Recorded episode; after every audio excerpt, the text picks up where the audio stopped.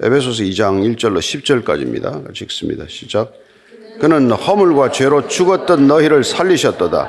그때 너희는 그 가운데서 행하여 이 세상 풍조를 따르고 공중의 권세 잡은 자를 따랐으니 곧 지금 불순종의 아들들 가운데서 역사하는 영이라. 전에는 우리도 다 그 가운데서 우리 육체의 욕심을 따라 지내며 육체와 마음에 원하는 것을 하여 다른 이들과 같이 본질상 진노의 자녀이었더니 긍휼이 풍성하신 하나님이 우리를 사랑하신 그 큰 사랑을 인하여 허물로 죽은 우리를 그리스도와 함께 살리셨고 너희는 은혜로 구원을 받은 것이라. 또 함께 일으키사 그리스도 예수 안에서 함께 하늘에 앉히시니 이는 그리스도 예수 안에서 우리에게 자비하심으로써 그 은혜의 지극히 풍성함을 오는 여러 세대에 나타내려 하심이라. 너희는 그 은혜에 의하여 믿음으로 말미암아 구원을 받았으니 이것은 너희에게서 난 것이 아니오 하나님의 선물이라. 행위에서 난 것이 아니니 이는 누구든지 자랑하지 못하게 함이라.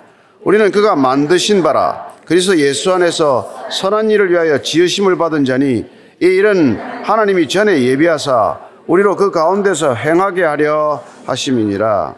아멘. 우리가 죽음을 목전에 두게 되면은 얼마나 생각이 이렇게 단순해지고 명료해집니까? 아니, 그렇게 돼야 되겠죠. 뭐 복잡한 생각을 가지고 죽음을 맞을 수는 없잖아요. 따라서 우리가 이게 죽음 앞에서 생각이 명료해진다면은 만약 죽었다가 다시 살게 되더라도 그 명료한 생각은 지켜져야 한다는 것입니다. 죽다가 살아났다. 그러면 죽음을 맞았을 때 우리가 생각이 정리되었던 그 생각을 가지고 다시 새로 살게 되었으니까 이제는 그 전에 살던 것과는 전혀 다른 삶을 살게 된다는 것이죠. 우리 그리스도인의 신분이 그런 것입니다.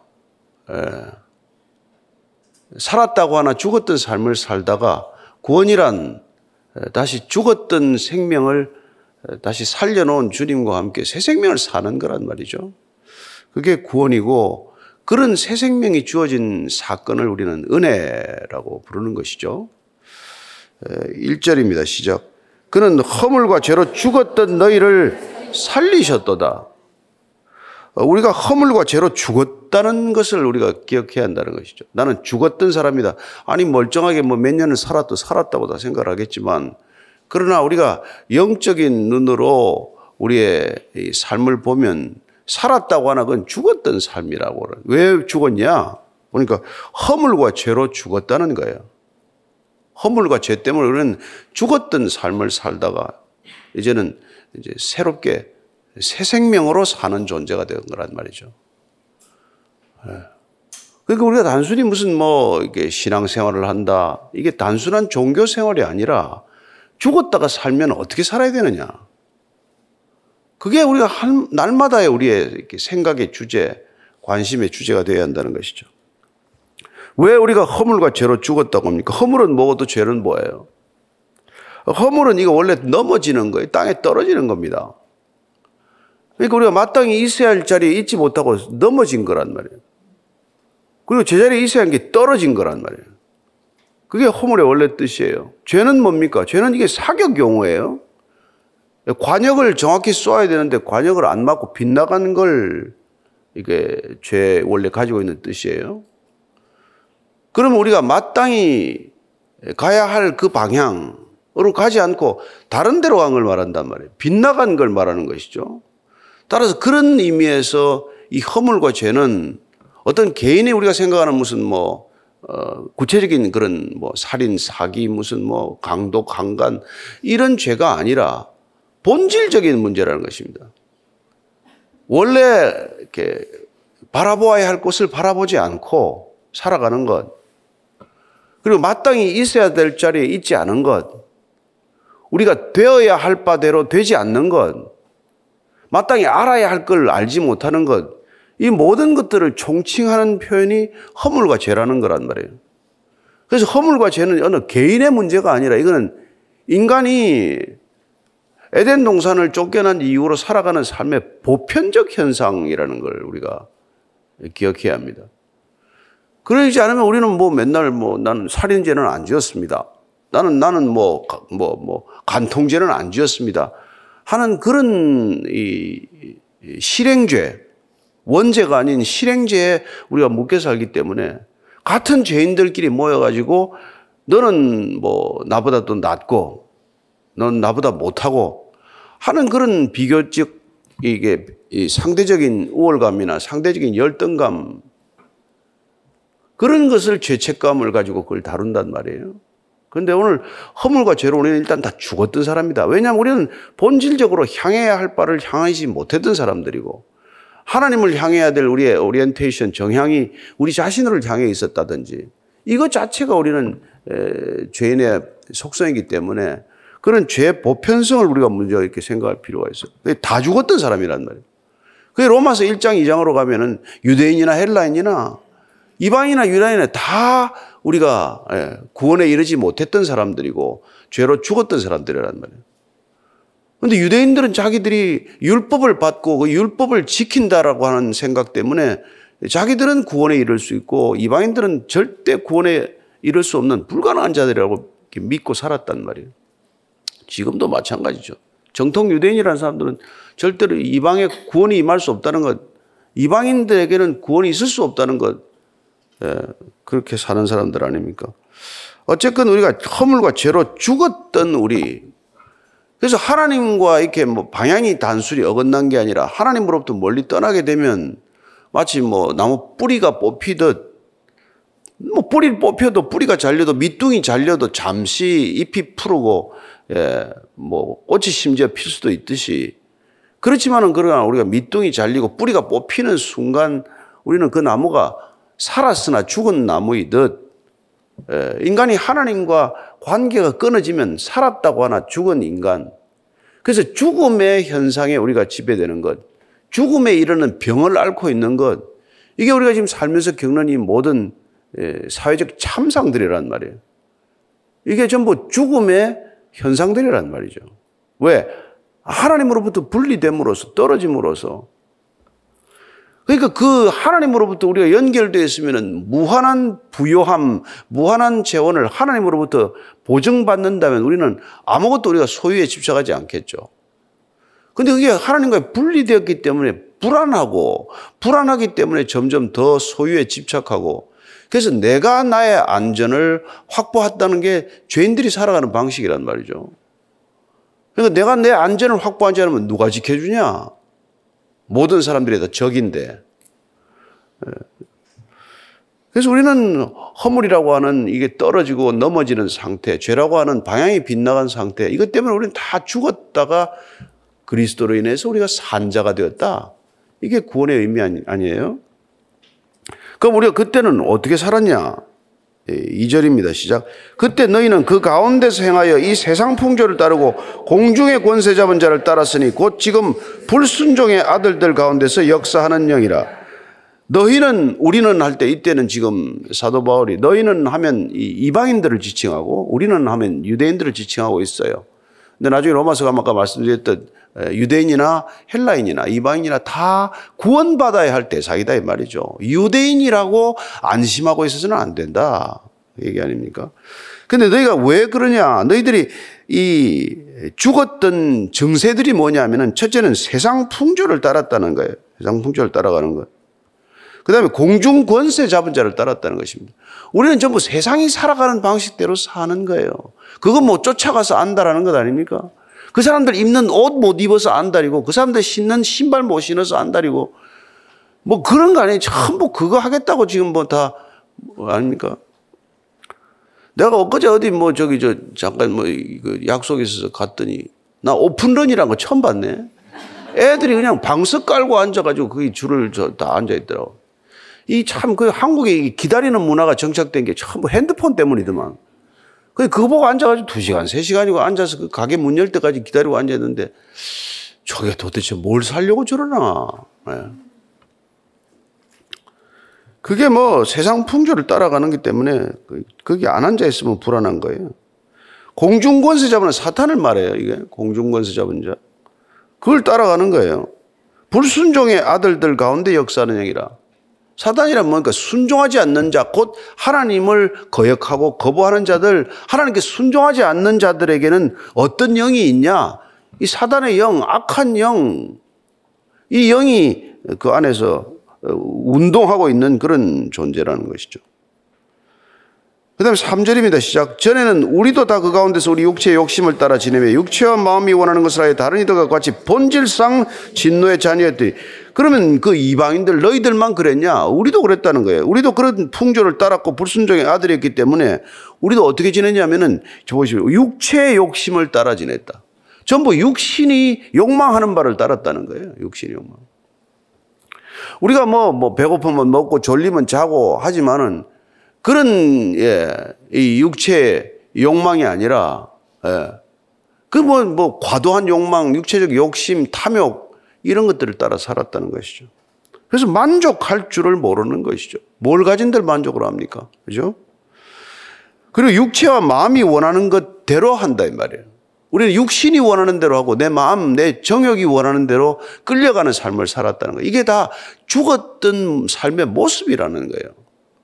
아니 뭐 왕성하게 살지 않겠습니까? 얼마나 욕망을 가지고 탐욕스럽게 살겠어요. 그러나 그걸 영적인 눈으로 보면 죽음의 증세고 죽어있는 자들의 삶의 방식이라 이 말이에요. 그래서 우리가 구원받은 자, 새 생명을 사는 자, 죽었다가 살아난 자들은 더 이상 그런 삶에 끌려다니지 않는다 이 말이죠. 그들은 다 본질상 진노의 자녀였다. 하나님이 진노하셔서 그들 그냥 그런 대로 내어버려 둔 거란 말이에요. 욕망대로 살도록 내어버려 두고, 끌려다녀도 내버려 두고. 그래서 이걸 갖다가, 그래서 이게 죽었다는 걸 갖다가, 윌리엄 바클레이 같은 사람은 뭘 죽었냐? 우리의 순결이 죽었다고 얘기해. 거룩함이 죽어버렸다. 예. 우리의 이상이 죽었다. 우리가 마땅히 목표로 돼야 될 삶의 이상, 그걸 다 떨어뜨려버리면 이상이 죽었다라고 말해요. 그 다음에 궁극적으로 그분은 우리의 의지가 죽었다라고 말해요. 뭐가 죽었는데요? 우리의 의지가 죽었어요. 왜 의지가 죽었어요? 탐욕의 의지는 살아났지만 우리가 궁극적으로 우리의 욕망을 꺾을 수 있는 의지, 죄와 싸울 수 있는 의지, 이게 아니라는 것을 알면 돌이킬 수 있는 의지가 다 죽어버렸다는 거예요. 그냥 보면은 그냥 뭐 환장한 거지. 다 환장하는 거예요. 정신이 돌아간 거란 말이에요. 그래서 애들이 뭘 하나 안 가지면 못 산단 말이에요. 그거. 별 필요도 없는 건데. 이게 필요하냐 안 하냐가 문제가 아니라 남이 가졌냐 안 가졌냐가 문제예요. 그냥 멀쩡한 뭐 아이폰 이거 뭐 열 몇 개 나오면 또 열 몇 개 또 버리고 이러잖아요. 15개 나오니까 14개 버려버리고 그러잖아요.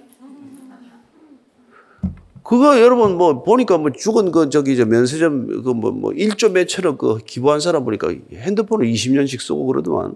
그러니까 참 부끄럽긴 한데. 아유, 저도 뭐 그 아이 세계에 한번 들어가 보려고 그랬다가 하여튼 힘들더라고요. 그래서 다시 어른 세계로 들어왔습니다. 4절, 5절, 6절, 7절이에요. 시작. 긍휼이 풍성하신 하나님이 우리를 사랑하신 그 큰 사랑을 인하여 허물로 죽은 우리를 그리스도와 함께 살리셨고 너희는 은혜로 구원을 받은 것이라. 또 함께 일으키사 그리스도 예수 안에서 함께 하늘에 앉히시니 이는 그리스도 예수 안에서 우리에게 자비하심으로써 그 은혜의 지극히 풍성함을 오는 여러 세대에 나타내려 하심이라. 그렇게 본질상 진노의 자녀들이 살았다고 하나 죽음의 정세를 그렇게 앓고 살아가던 것, 오직 세상 풍조를 따라 살고 악한 영을 따라 살고 육체의 욕심을 따라 살다가 구원받으면 어떻게 됩니까? 어떻게 구원을 받았어요? 거기서 어떻게 건짐을 받습니까? 긍휼이 풍성하신 하나님, 그분은 우리에 대한 긍휼한 마음을 잊지 않으신다는 거예요. 우리를 사랑하시되 그 크게 사랑하시는 사랑으로 인해서 허물로 죽은 우리를 그리스도와 함께 살리셨대요. 그분의 죽음과 그분의 부활은 우리와 그리스도가 함께 죽고 함께 살아나는 것을 위해서 그분이 첫 번째 아들에게 우리의 저게 된 거란 말이죠. 그래서 그분을 또다시 두 번째 아담이다. 첫 번째 아담은 우리가 다 함께 죽게 되었지만 그분과 함께 두 번째 아담과 함께 우리는 새로 살아나는 일이 생긴 거 아니에요. 그래서 허물로 죽은 우리를 그리스도와 함께 살렸다는 거예요. 그게 은혜로 구원받은 거예요. 그리스도와 함께 살리는 것. 또 함께 일으키고 함께 하늘에 앉히고 그래서 그 은혜가 얼마나 큰지를 다음 세대, 그 다음 세대, 이렇게 믿음의 세대, 다음 세대로 이렇게 전파케 하는 것. 예. 이게 구원의 섭리, 경륜이라고 말하는 것이죠.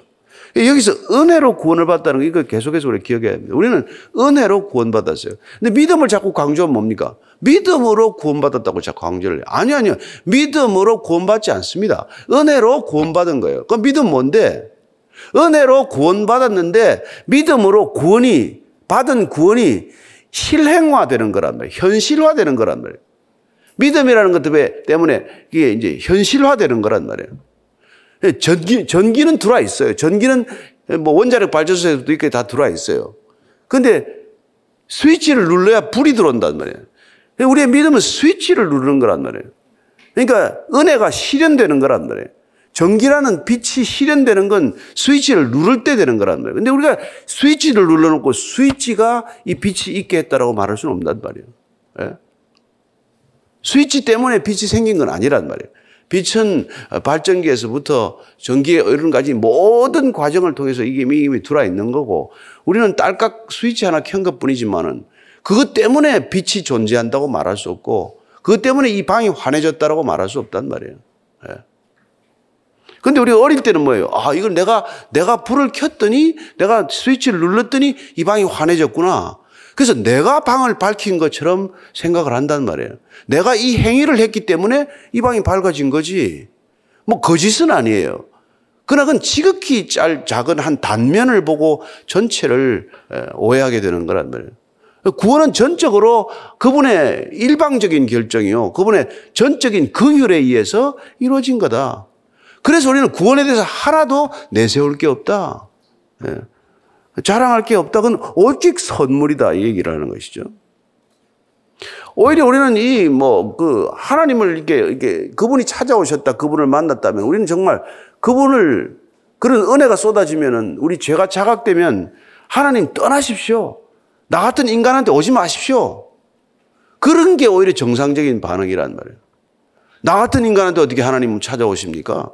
그게 여러분 잘 아시다시피 이사야서 말씀 아니에요? 이사야서 6장 5절입니다.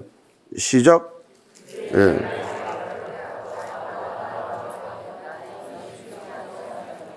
나는 입술이 부정한 백성 중에 거주하면서 만군의 여호와이신 망을 배웠음이로다. 내가 망하게 됐대. 아니 뭐 하나님이 찾아도 왜 망합니까? 입술이 부정하고 나는 구원받을 이 자격이 없는 죄인이기 때문에 저한테 오지 마십시오. 저는 죽어야 마땅한 사람입니다. 이 비슷한 게 신약에서 누가 그랬어요? 누가복음 5장 8절에 베드로가 뭐라 그럽니까? 시작. 시몬 베드로가 이를 보고 예수의 무릎 아래에 엎드려 이르되 주여 나를 떠나소서 나는 죄인이로소이다. 예. 여러분 밝은 빛 아래에 우리가 거하게 되면 우리의 죄상이 다 드러난단 말이에요. 그래서 저는 죄인입니다. 주님 떠나십시오. 베드로가 언제 이랬어요? 내 오른편에 그물을 던져라. 아유, 저 양반 목수하던 사람이 어부한테 뭐라고 지금 얘기를 하는 거예요, 지금. 밤새도록 내가 그물질하고 와서 지금 고기 없다는 거 다 아는데, 예. 그런데 막상 해봤더니, 예. 의지해서 주의 말씀에 의지하여 그물을 내렸더니 그물이 찢어지게 고기가 오르고 나니까, 야, 이거 대박 났네.가 아니라 주님 저를 떠나십시오. 제가 마음속에 생각했던 건 주님을 비난했던 것이고, 난 주님을 인정하지 않았던 사람입니다. 이런 생각이 드는 거죠. 그러니 어떻게 그 구원받은 사람이 교만할 수가 있고, 어떻게 건방질 수가 있고, 어떻게 남한테 잘난 체할 수가 있고, 남한테 자랑할 수가 있냐 이 말이죠. 그래서 8절 이렇게 말하는 겁니다. 시작. 너희는 그 은혜에 의하여 믿음으로 말미암아 구원을 받았으니 이것은 너희에게서 난 것이 아니요 하나님의 선물이라. 하나님의 구원은 선물이라. 선물은 내가 한 행위에 기인하지 않잖아요. 부모님이 우리한테 선물할 때 뭐 우리가 잘라서 줍니까? 그냥 네 생일이니까 내가 기쁘다. 그래서 주는 것이고 뭐 그런 거 아닙니까? 그러니까 이거는 은혜에 의하여 믿음으로 말미암아. 예. 은혜는 by grace예요. 은혜에 의하여. 그러나 믿음으로 말미암은 through faith. 믿음을 통해서, 믿음이라는 이 흘러가는 어떤 그 도관을 통해서 하는 것처럼. 그래서 지금 이 구원이 왔는데 이건 인간에게서 난 것이 아니에요. 이건 하나님의 선물이다. 선물이다. 하나님의 선물이 받는 것, 이걸 자존심 상해서 안 받으면 얼마나 어리석습니까? 그러니까 우리는 이 선물이 배달됐습니다. 문 한번 열어보세요. 대문 앞에 지금 뭐 쿠팡이 와 있다니까. 근데 뭐가 오기는 와. 쓸데없이. 문을 안 여는 거예요. 그래서 이걸 계시록에서는 내가 문을 밖에서 두드리고 있는데 네가 문을 열어라. 문을 열면 내가 들어가서 내하고 먹고 마실 텐데. 예. 근데 이게 귀신은 안 그런다는 거예요. 차고 들어와. 발로 차고 들어와요. 근데 성령은 안 그런다는 말이에요. 문을 똑똑똑 두드린다는 말이에요. 자식을 사랑하는 부모는 발로 차고 문을 안 들어가잖아요. 아무리 방 안에 뭐 더럽게 해놔도 문을 똑똑 두드리고 내가 들어가도 되니? 들어오지 마! 그러면 안 들어가고 뭐 죄 졌어요? 부모가 죄 졌나? 자식한테 뭐 잘못한 거 있습니까? 또 두드리면 안 된다니까! 그러면 또 기다리고 또 기다리고 열어줄 때까지 기다리는 거예요. 참. 네. 저는 여러분들이 그러다가 다 예수님 만난 줄로 믿습니다. 그러니까 뭐 잘나서 만난 사람 아무도 없어요. 자, 9절입니다. 시작. 행위에서 난 것이 아니니 이는 누구든지 자랑하지 못하게 합니다. 아, 이거 여러분 기억하고 오늘까지 우리가 하루 종일 우리 자랑할 게 없습니다. 그래서 오늘 말씀 제목이 자랑할 일 없습니다. 예, 자랑이라는 건 되게 부풀려서 얘기하는 거 아니에요? 자랑이라는 건 내 몫이 있다는 거 아닙니까? 내가 뭐 좀 했다는 거 아니에요? 그래서 보면은 사람들이 꼭 말할 때 자기를 꼭 끼워 넣는 사람이 있어요. 아, 뭐 이런 일이 있었습니다. 근데 제가 이렇게 해서 조금 일이 잘 풀렸습니다. 예. 근데 뭐 겸손하다는 건 뭐예요? 자기는 빠지는 거 아닙니까? 예. 자기는 그게 쏙 빠지는 거란 말이에요. 근데 이게 보니까 이 구원이라는 게 인간에게서 비롯된 것이라면 인간이 자랑할 게 있지만 이건 전적으로 하나님의 주권적 결단이요. 주권적 예, 선물이기 때문에 그거 받고 나서 나는 뭐, 예, 내가 잘나서 받았네, 어째서 받았네, 이게 없단 말이에요. 그러니까 여러분들이 이렇게 모태신앙인들이 뭐 나빠서가 아니라 이게 당연한 것으로 이거 나는 받을만 해서 받은 것처럼 생각이 든다거나 나는 뭐 부모의 덕으로 하여튼 나는 뭐 이렇게 받았다거나 이렇게 해서는 안 된단 말이에요. 이거는 은혜로 받는 거지 부모가 주는 게 아니란 말이에요. 부모가 우리가 뭐 3대째, 5대째 크리스찬이라고 해서 그게 주어지는 게 아니란 말이에요. 그건 오직 하나님으로부터 나한테 주어지는 것이고 그건 직접 받아야 하는 것이기 때문에 여러분 신앙은 간접적 경험이 아니에요. 여러분들이 목사 통해 설교 통해서 뭐 구원받는 것도 아니고 설교 통해서 은혜를 받는 것도 아니에요. 은혜는 하나님으로부터 받는 것입니다. 예. 그 여러분들이 하나님과의 관계가 이게 자꾸 약해지면 아무리 설교 들어도 아무리 성경 봐도 아무리 해도 여러분 은혜가 없어요. 모든 은혜는 하나님으로부터 오는 것입니다. 그래야 여러분 교회가 잠잠해요. 교회가. 자꾸 인간한테 받으려다 보니까 왜 저분 오늘 설교 준비가 안 됐네. 뭐 이상한 소리만 하네. 예. 근데 그게 하나님부터 은혜 받는 사람은 목사가 실수를 해도 은혜를 받고 예? 에베소를 빌립보라 해도 은혜를 받고, 바울을 다윗이라 해도 은혜를 받고, 이러는 거예요, 원래. 은혜가 와 있기 때문에 이게 받아가 안 되는 거예요. 그게 없으면, 은혜가 없으면 뭐냐. 야, 저 표현을 왜 계속해서 쓰지? 뭐, 저분은 어제도 저 소리하고, 오늘도 저 소리하고, 왜 맨날 저 소리를 하지? 원래 성경은 맨날 같은 소리 하는 거예요. 맨날 같은 소리 하는 거예요, 이거. 근데 신기하게 은혜가 있으면 매일 다른 소리처럼 들리는 거예요.